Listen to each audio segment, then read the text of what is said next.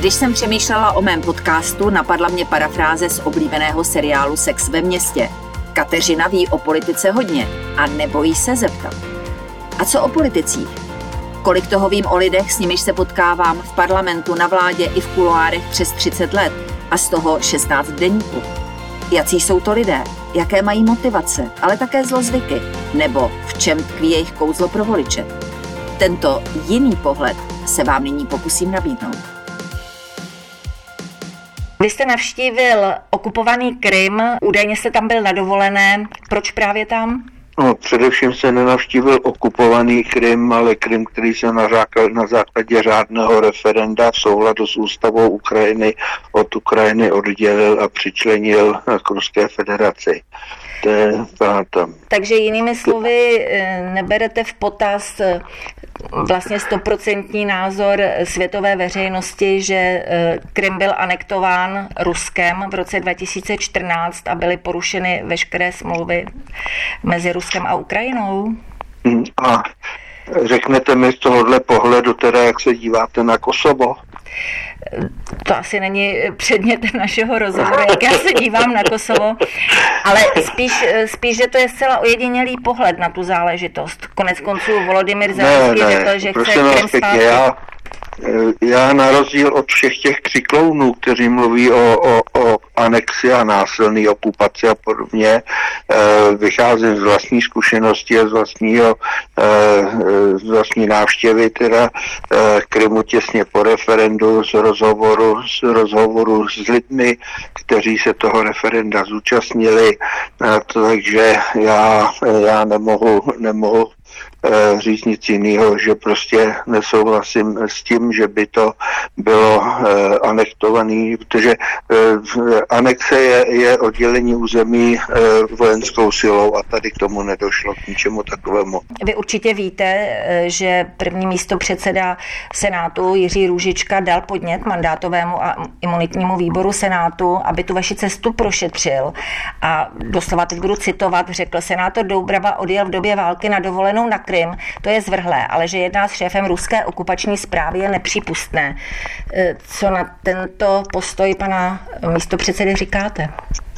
No, pan místo předseda, kdyby, kdyby se na ten eh, Krym dojel podívat taky, tak by nemluvil takovýhle hlouposti, jaký mluví.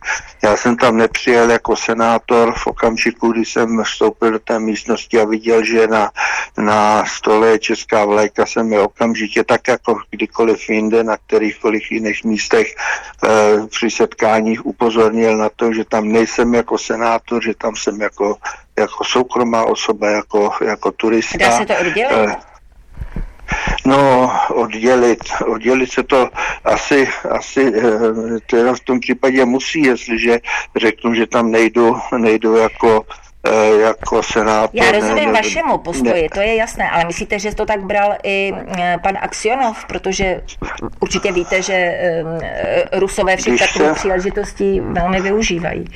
Když jsem, když jsem, nebo když, když vstoupil do místnosti, kde jsem byl, tak se na mě obrátil, nebo se ke mně, ke mně okamžitě přišel a, a mimochodem přišel naprosto neformálně v texaskách a ve svetru, protože přišel nějaký, nějaký práce, kterou na to, takže eh, na tom a, a neoslovoval mě nazdar senátor, ale vítám tě příteli a podobně, takže... takže Jinými slovy i vy ho berete jako přítele. No samozřejmě, tam mám celou řadu, celou řadu přátel a nevidím důvod, že tam došlo k tomuhle neštěstí. Já, mě, mě je strašně líto, že eh, tam k téhle události došlo, ale eh, kdyby Ukrajina a konkrétně tehdy Porošenko dodržoval, dodržoval minské dohody, tak tomuhle tomu všemu nedošlo. Jaroslav Doubrava v září senátní mandát už neobhajuje. Do svého podcastu jsem ho vybrala přesto, že jako jeden ze dvou končících senátorů na otázku deníku, co dobrého udělali pro lidi ve svém volebním obvodu, neodpověděl. Možná se chtěl vyhnout tomu, aby napsal. Jezdil jsem na Krym za svým přítelem Sergejem Aksionovem, dohlížel na volby v Luhanské oblasti a šířil přesvědčení, že anexe Krymu nebyla anexe a k válce na Ukrajině nemuselo dojít, kdyby Západ víc tlačil na naplnění minských dohod. Nechci to zlehčovat. Jaroslav Doubrava byl 20 let starostou obce Telnice a 12 senátorem, nejprve za KSČM a pak za Severočechy CZ. Pro občany ve svém regionu pravděpodobně udělal mnoho dobrého. To si však málo kdo při vyslovení jeho jména vybaví. Za to Doubravu jako návštěvníka Krymu a separatistické republiky na Donbase zná každý, kdo se o danou problematiku zajímá. Stejně jako Miloše Vystrčila, který převzal tchajvanskou agendu svého předchůdce Jaroslava Kubery a dotáhl to až na osobní návštěvu ostrova. Senát je parlamentní komorou, která je právě v zahraniční politice velmi nezávislá a může brát na svá bedra mnoho aktivit, jež jsou vládě zapovězeny. V případě Tchajvanu se předseda komory Miloš Vystrčil dostal do ostrého sporu s prezidentem Milošem Zemanem, který ho přestal zvát na schůzky nejvyšších ústavních činitelů.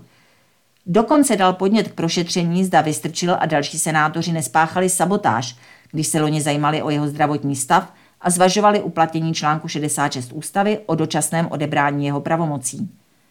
S Jaroslavem Doubravou by to měl Zeman složitější.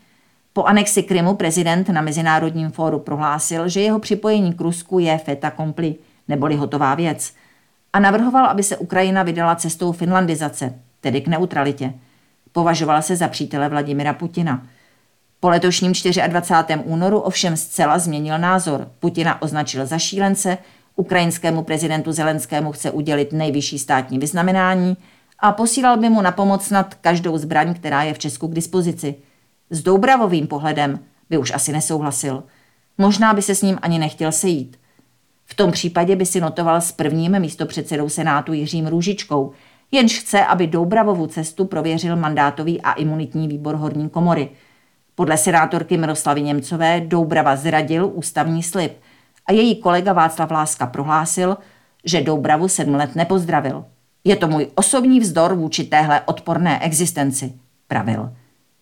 Tento přístup jakoby popíral obecné mínění o Senátu, co by komoře moudrých, vzdělaných a nadstranicky uvažujících osobností. Pak se nelze divit, že končící lidovecký senátor Petr Šilar poněkud rezignovaně deníku sdělil. Co pak vím, co bylo dobré a co zlé. Kolika lidem jsem pomohl nebo kolik naštval, nevím. Zákony si nepamatuji, statistiku si nevedu, vše je v zápisech z jednání výboru či pléna. Prostě vám neodpovím, jenom vím, že jsem se snažil dělat vše poctivě a myslím, že mám čisté svědomí, že jsem nikdy nehlasoval a nevyjadřoval se proti svému přesvědčení. Je pravda, že mě to již v závěru nebavilo, protože politika zhrubla a vůbec není diskuze – jenom nenávistné štvavé výkřiky na sociálních sítích a bohužel i při jednání o zákonech.